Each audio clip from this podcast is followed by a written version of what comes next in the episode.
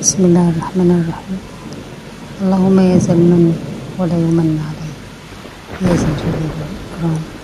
يا ذا الطول والإنعام. لا إله إلا أنت.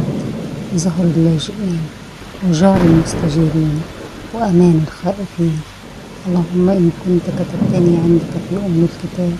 شقيا أو محروما أو مطرودا أو مقدرا علي في الرزق. فامحو اللهم بفضلك شقاوتي وحرماني وطردي وإقدار رزقي. واثبتني عندك في أم الكتاب سعيدا مرزوقا موفقا للخيرات فإنك وقولك الحق في كتابك المنزل على لسان نبيك المرسل.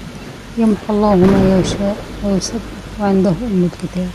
إلهي بالتجلى الأعظم في كل ليلة.